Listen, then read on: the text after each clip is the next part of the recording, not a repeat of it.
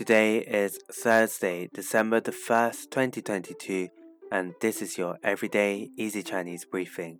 大家好，我是林老师, and in under 5 minutes every weekday, you'll learn a new word and how to use this word correctly in phrases and sentences.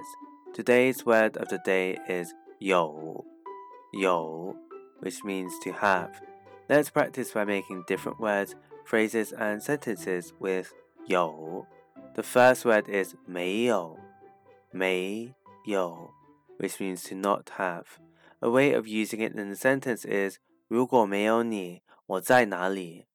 如果没有你，我在哪里？Where would I be if I don't have you? Another word we can create with 有 is 只有，只有. This means to only have. Let's look at each character of this word.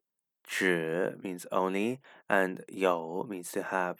A sentence you can create with this word is 我们只有茶。我们只有茶。We only have tea. Finally, we can create the word 占有。占有 which means to hold a place. A way of using it in the sentence is 农业在国民经济中占有重要地位。 农业在国民经济中占有重要地位。Agriculture holds an important place in the national economy. Today we looked at the word 有, which means to have, and we created other words using it. These are 没有 to not have, 只有 to only have, and 占有 to hold a place.